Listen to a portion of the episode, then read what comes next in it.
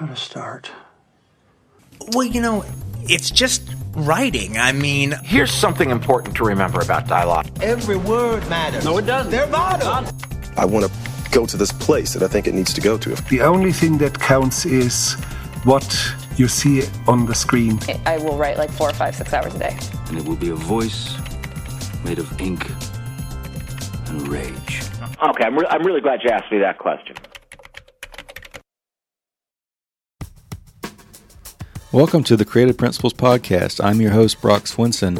Over the past 200 plus episodes, I've had the good fortune of speaking with dozens of screenwriters, actors, and directors, such as Aaron Sorkin, Mel Brooks, Cary Fukunaga, Whitney Cummings, Michael Imperioli, and William Monahan, among others. We've dissected ideas on story, character, filmmaking, habits, and various principles for creative life. If this is your first time listening, make sure to hit that subscribe button on iTunes or SoundCloud. You can also find several of these interviews on the Creative Screenwriting Magazine website, in addition to some that aren't available in audio, such as with Nick Kroll or Stephen Merchant.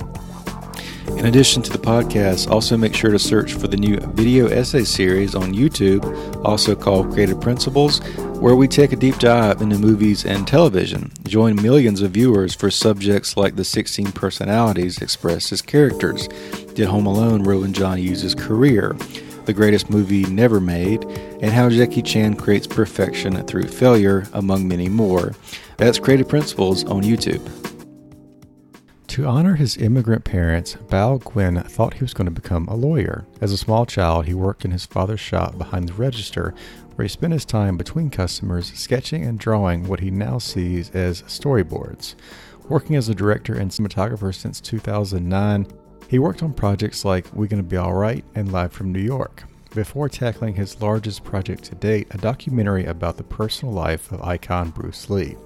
The description reads Rejected by Hollywood, Bruce Lee returned to Hong Kong to complete four films, charting his struggles in two worlds.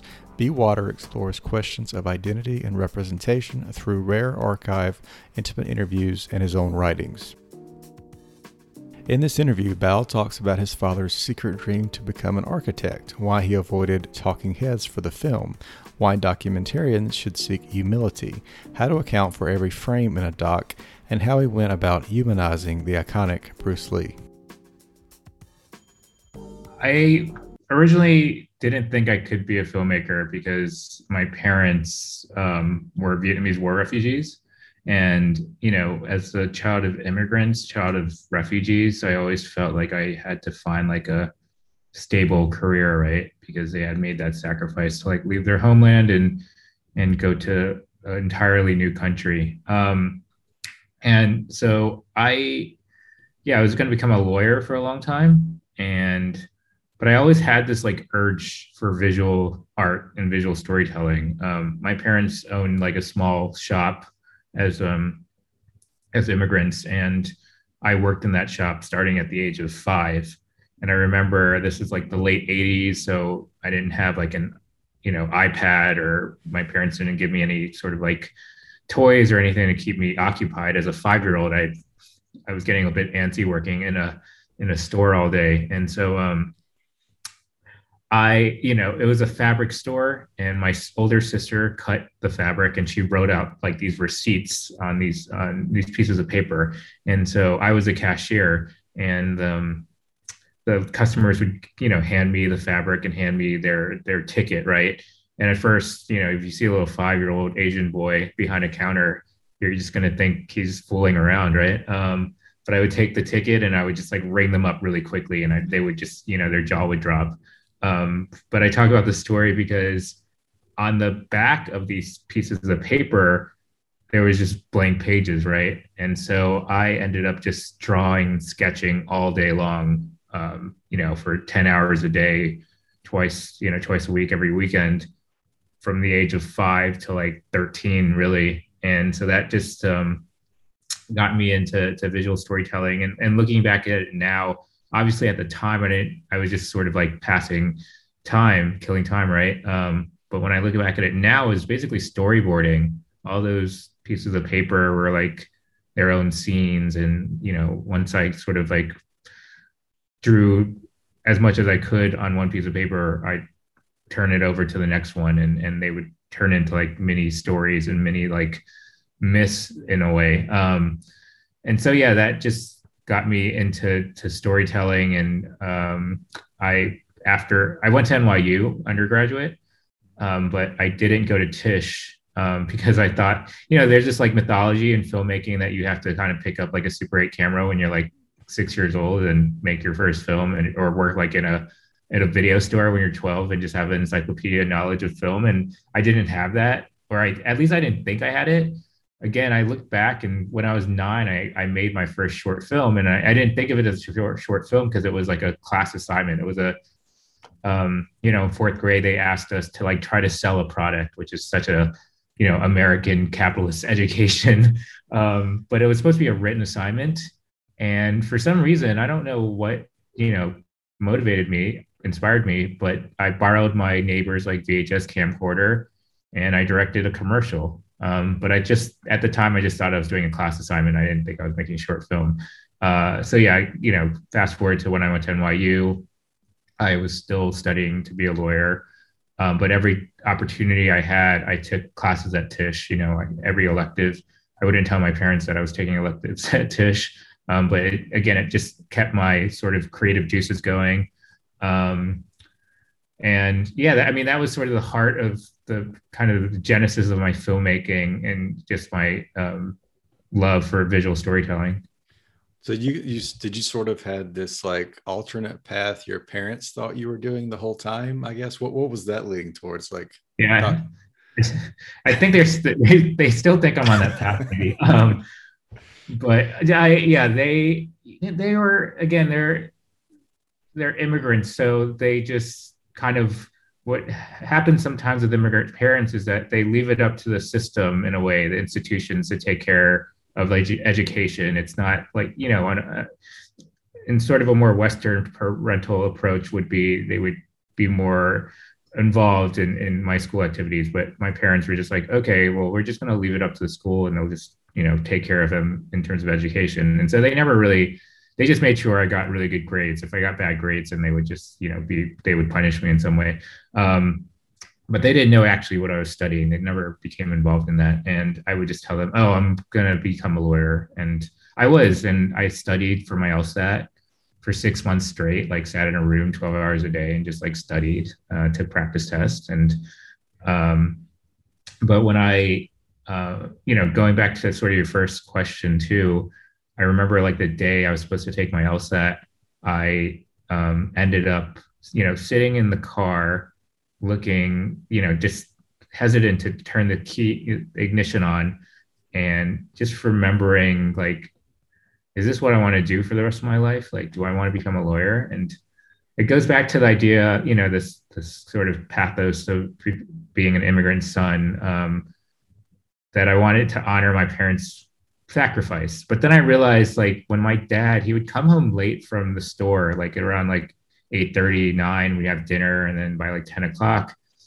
we'd finish dinner and he would take out a piece of paper in the kitchen table and he would start sketching and me and my older sister like huddled around him and we we were you know sort of enamored because we never saw him be artistic at all and he, he was drawing and he he um, was drawing architectural sketches and architectural designs right and he told us that when he was young in vietnam he dreamt of being an architect. But when he came to America, he he couldn't follow that dream because he had to find something that was that could provide sustenance for for his young family at the time. And so I just thought I was sitting in my car and I thought like is this yeah, do I want to be a lawyer? Am I to like just do something that I'm not going to love just because I think it's stable or or did my parents by coming over here they gave me the opportunity to really follow something that I did have a passion for, and that was filmmaking. And um, so I, you know, from that point on, I, I pursued film more full time, and I pursued a master's degree in film. Um, I didn't tell my parents I was getting a master's in film. I just told them I was getting a master's, right? And so they were fine as long as I was getting a master's in something. Um, but it, it wasn't, I think, you know, I joke that they don't know what I'm doing now, but they do. And I feel they're proud of me. Like I remember my first like feature documentary live from New York. It opened Tribeca. We had the honor of opening Tribeca, which is such a sort of um, regal event to say the least, because it's held at the Beacon Theater, which, if New Yorkers know, it's like this 3,000 Art Deco theater in the upper um, Upper West Side, and it's beautiful. And um, you know, these opening night galas are mostly for donors, right? And they're really expensive tickets. They're like 200 $300. And I flew my parent, my parents um, still live in Vietnam. They moved back to Vietnam. Um, and I flew them over and they, my mom was like counting like how many people were in the crowd. And then she looked at the ticket price and she was like doing the math and she was like, Bao's going to make a lot of money tonight. and so I, I didn't like break it to her that I don't get the entire gross of of every you know screening. Um, but i think that was a funny moment and just like a moment where i could be like okay well she thinks i'm i'm making good enough money to survive. Let me so we're going to jump ahead a little bit. I know you made uh, a little bit maybe less than a dozen short films before you start working on be water but all this like law school and all that the discipline there, I imagine, prepared you for this gigantic archival research. What was the original idea, and then what? How long did it take to get that to a finished product? Well, the Be Water, um, it took about five years from conception until our premiere at Sundance in January 2020.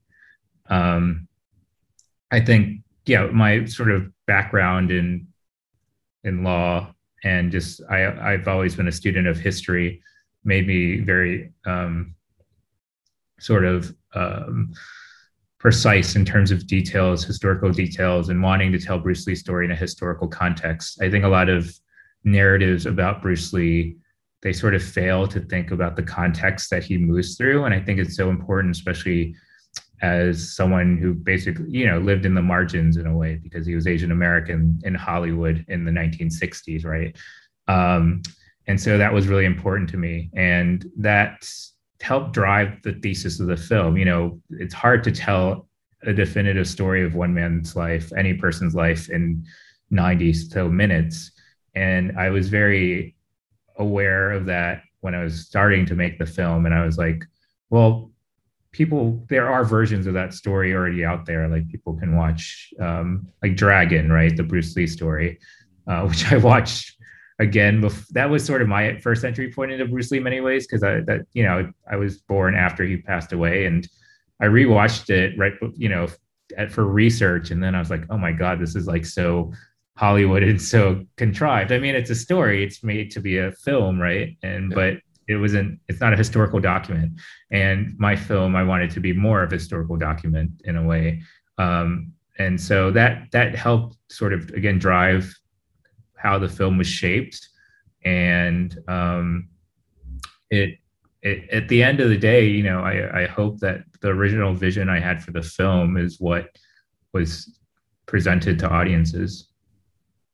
Did you know early on that you were going to use um, like a fully archival approach as opposed to talking heads? Like, how did you make that decision?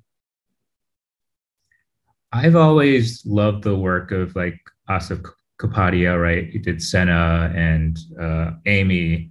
And I just like the idea when you're talking about uh, a historical figure and trying to speak about them in a more personal and intimate lens, really feeling immersed in their world is important. Um, and you know, I tend not to love talking head interviews when it comes to stories that are intimate and and especially when you're we're talking retrospectively about a person in many ways. Because you have you're talking about someone in the say the 1960s in the case of this film in the case of be water and they're like 20 years old and then you cut back to a a nice shot interview that's like you know HD or 4K uh, of someone who's 80, and you you know that just sort of jolts you, right? Um, for me, cinema is about in many ways it's a, it's a lot of things to me, but immersion is very important to me. Feeling immersed in in what you're watching, and so it was a decision from from the beginning for me. I didn't tell my producer that because she would have been just like, oh, we'll save so much money because we'll just do audio interviews. But I, I think, you know, you lose a lot of, uh, of sort of emotional, like emotional content, to quote Bruce Lee, um, if you just do audio interviews. And I knew at the ending, I wanted to see everyone's face. I wanted to sort of like come full circle into the present day with Bruce Lee's story. I think um, when you see, you know, Kareem Abdul-Jabbar, when you see like uh, Linda Lee Cadwell when she's like in her 70s, but we've been seeing her in the film basically in her 20s and 30s. When you see her at the end, there's like this sense of poignancy I find when you might think like, what would Bruce Lee look like when he today, right? What would he look like in his 80s? And and so it was really important for me that there there's an intention for every single frame. That's just how I work as a filmmaker. Does that limit anything in terms of maybe the, some of the people you reached out to? Like, do people want to be on film? Like, how did how do you kind of phrase that building trust permission stage when you're approaching your subjects? I think humility is really important as a filmmaker. You know, I think there's a again this image of a filmmaker knowing everything, and I think within themselves they should have a pretty good idea of what they want, but also, especially as in the documentary form, uh, documentary and film should be sort of a sense of discovery. You want to discover along with the audience. So I, I personally don't make films about subjects that I'm like really well versed in. I mean, I know Bruce Lee, obviously, but I didn't know his full story. And I think by asking those questions, and having that curiosity while I was making the film, it comes across when you're watching the film as an audience too. I want to be on the same sort of trajectory as the audience. And I think there was a sense of sincerity when I was talking about the perspective of the Asian American perspective um, w- with Bruce Lee's story. And I think that was new for many people who were being interviewed.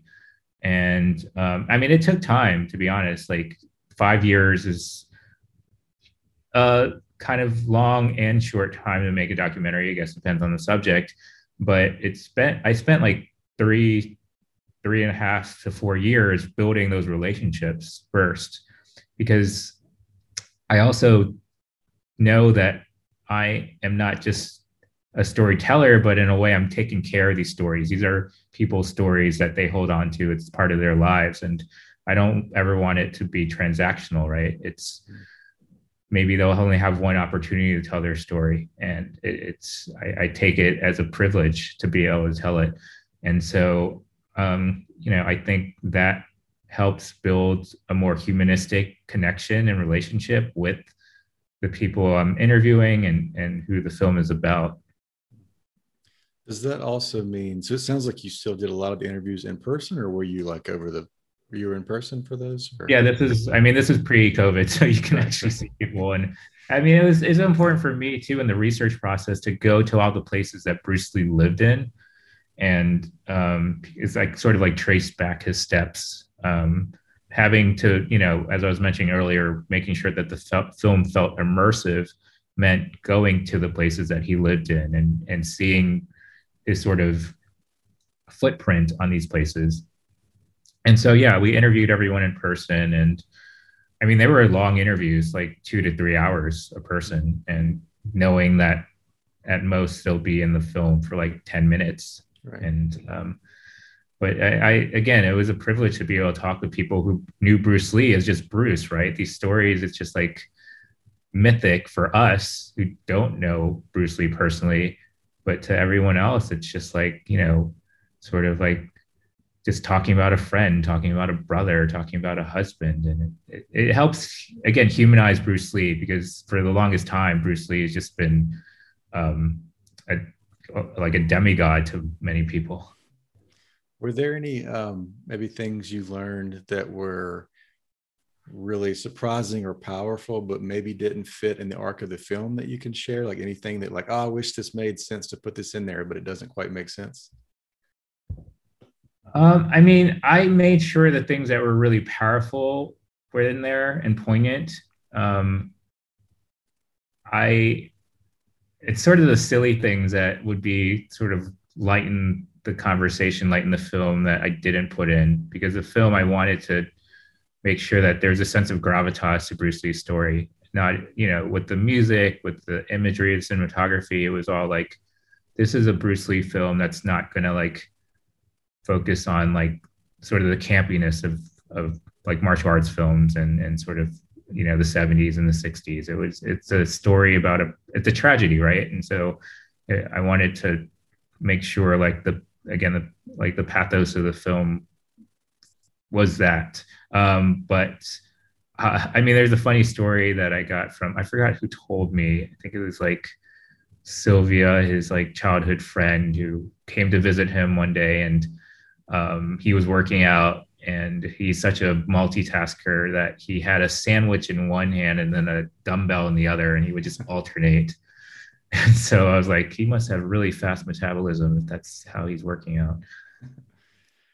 Um, so tell me a little about the like your own confidence or if you had any like imposter syndrome taking on something like this. I mean this is like one of the top three or four guys of all time you know when did you feel confident? Or, or did you just always kind of relate back to like honoring bruce? Like how did you kind of think about that through that five year phase? Yeah i mean it was definitely felt like a burden in many ways right? A weight that i was carrying especially as an asian american right? Because he's an asian american icon. I mean he's a he's a world icon a global icon but i think because uh, you know, I believe I was the first Asian American to direct a feature documentary about him. There was a, it was a heavier, you know, load to lift in in, in many ways. Um, but at the same time, I I sort of like transform the idea of this burden into a privilege. I'm priv- I have the privilege to tell the story of Bruce Lee. Like no, not many people have that, and I think because I saw it as a privilege, it it obviously made it a lot easier but you know, making the film and, and showing it, especially at Sundance and then on ESPN, there was some anxiety because I was just worried that, you know, did I do the community right in a way?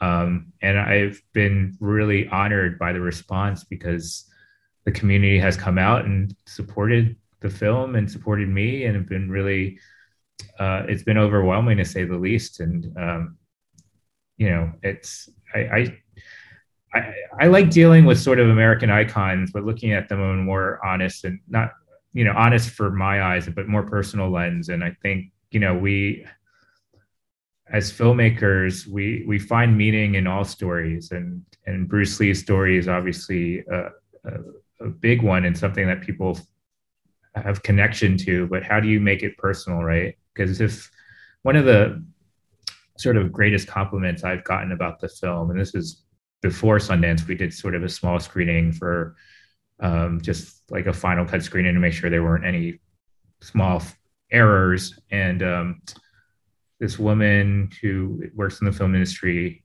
you know, she consults for Sundance, and she said, you know, no one else could have made this film, Bell. Like this, this is your film, and that's the type of films that I want to make. Right? I, there's a as a director, you want authorship over your film. Mm-hmm. Um, and and when I heard that, I knew like the approach that I took was was the right one, at least for this film, and, and it showed. And so I I the, the anxiety kind of got lifted from from that one comment, right? And that's all I needed in many ways. So, what were the logistics of this going to ESPN? Did they buy it at a festival? Because it's not a typical 30 for 30 like we've seen before this. Yeah, it was. Um, we were shopping it around. I mean, just the idea at first um, to different streamers and you know the typical broadcasters, and it was actually a tough sell because we didn't have the permission of the family at first, and I was sort of um, working on other projects at that time, and it was like year three, and I sort of felt a bit. Um, you know, despondent about this film because it wasn't get going anywhere. And my producer, Julia Nottingham, she had a relationship with ESPN, and she's like, "Why don't we like? What about ESPN?" And honestly, I, they weren't on any of the lists that I came up with because, as you said, this is not a typical thirty for thirty. Um, but when I think of 30 for 30s, which is a series I've always admired and loved, you know, the best films have been the ones where sports is just sort of a context, right? To to a more intimate story or to a story that talks about society or race. Like, you know, obviously like OJ Made in America isn't about football necessarily. It's about more than that. And that's the type of film that I wanted to make about Bruce Lee. It's not about martial arts, right? Um, it's about a man kind of moving through a country that wouldn't accept him and what that meant for him and in a community in many ways. Um, and ESPN, you know, to their credit, they jumped on board and they were down to to work with me um, just from a treatment, right? And um, you know, another compliment that I I would say I get, or that the highest compliment, one of the highest compliments is the you know one of the development heads at ESPN, Adam Newhouse, you know, told me recently like you know the treatment that you submitted for Be Water is almost it's like 95% what the film is. And that's that just shows like you know that you had the vision for the film from the start. And um, and I, I owe it to them in a way for trusting me to execute that vision. And they were great to work with. Hmm. How did you so i've asked a few documentary filmmakers this recently because it's something i didn't really realize is that when you're you're trying to sell a documentary you have to turn in something like a bibliography of permissions for like almost everything in there unless some of it's fair use.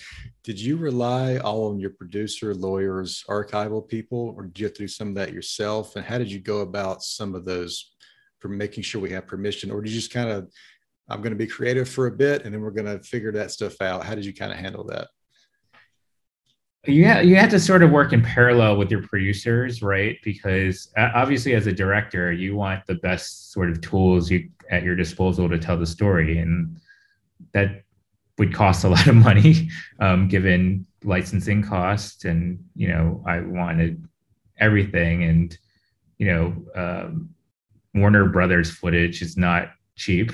Um, those are, that's where most of the budget goes is for licensing, right? Especially if the film is entirely archival. And also going back to your question, like when did I know it's going to be all interviews? It's like, or sorry, all archival. I didn't tell my, I would, you know, the number would keep on changing. I would tell my producer, I was like, oh, it's going to be like 50% archival, 50% interviews. And then as it progressed, turned into like 75, 25, and then 90, 10, and then basically a 100 and um, but I, I, you know again credits due to we had a great team of archival producers and researchers and they that's their job is to like license footage and find footage and they know the process and i sort of just trusted them to do it. But yeah every single frame has to be accounted for you know we, make these like sort of spreadsheets with like every single time code and every single cut and where you know how many what the seconds milliseconds you're using and calculate it all up. That's all that's the fun part for sure right? I mean there's some people who love to do it so i don't that's why i would never be that do that job. Was the title I, I think everyone knows the quote by now or, or probably knew it before. Was that always going to be the title or when did you make that decision? That came pretty late in the process. Um we knew we didn't want to put the word dragon in the film because it was there's just too much like you know association with Bruce Lee and the word dragon, and I think we wanted to be a little more um, modern and contemporary with Bruce Lee's story. Uh, it came, yeah, very very much towards the end. It was organic. I think sometimes when you're making a film, you um, you basically make the the bones of it the meat of it, and then you decide to name it right um, when you know what it is. And it came naturally um, in many ways. I mean, we had uh, one of our editors who suggested it early on. I was like, okay, it's on a list of like 20. But as the film, you know, become became more fully formed, it became obvious that that that um, name would work, that title would work. And also, as you said, it's a very famous saying from him. And I wanted to make sure I didn't want to put like the name Bruce Lee in the film in the title, right? And to find something that's very elemental to him, very symbolic to him was important. Thank you for tuning in to the show. If it's your first time listening, make sure to hit that subscribe button and visit my new website for information on the YouTube channel, the blog, the podcast, and my new book, Ink by the Barrel, which takes advice from these 200 plus interviews and more at brockswinson.com. You'll see the link in the show notes. Thanks again.